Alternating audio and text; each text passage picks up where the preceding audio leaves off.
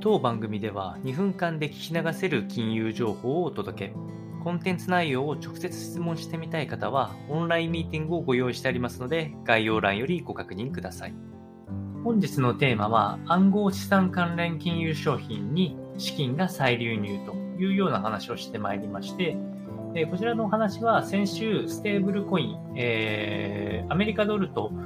連動性を持っていたテラ US ドルというのが連動、ペッグから外れたという、えー、報道があってで、そこから大きく値崩れして、えー、99%価格が下落、まあ、実質上の無価値の状態になったんですけれども、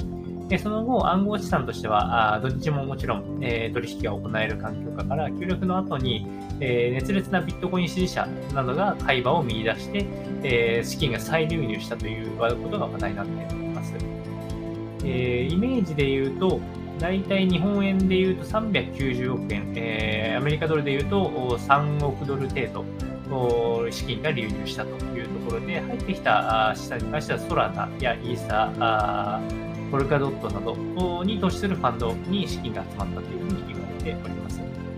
ただし、えー、週明けの月曜日からでもすでにもう難聴となっておりますので、まあ、決して反発するようなところではなく、底根を打ったかどうかというような見定める展開。まあ、ただ支持者は積極的な、ね、あの下落のところは取りたいと思いますので、今後もこういうスパイクするような局面では会話となる可能性があると思いますので、参考にお届けをいたしました。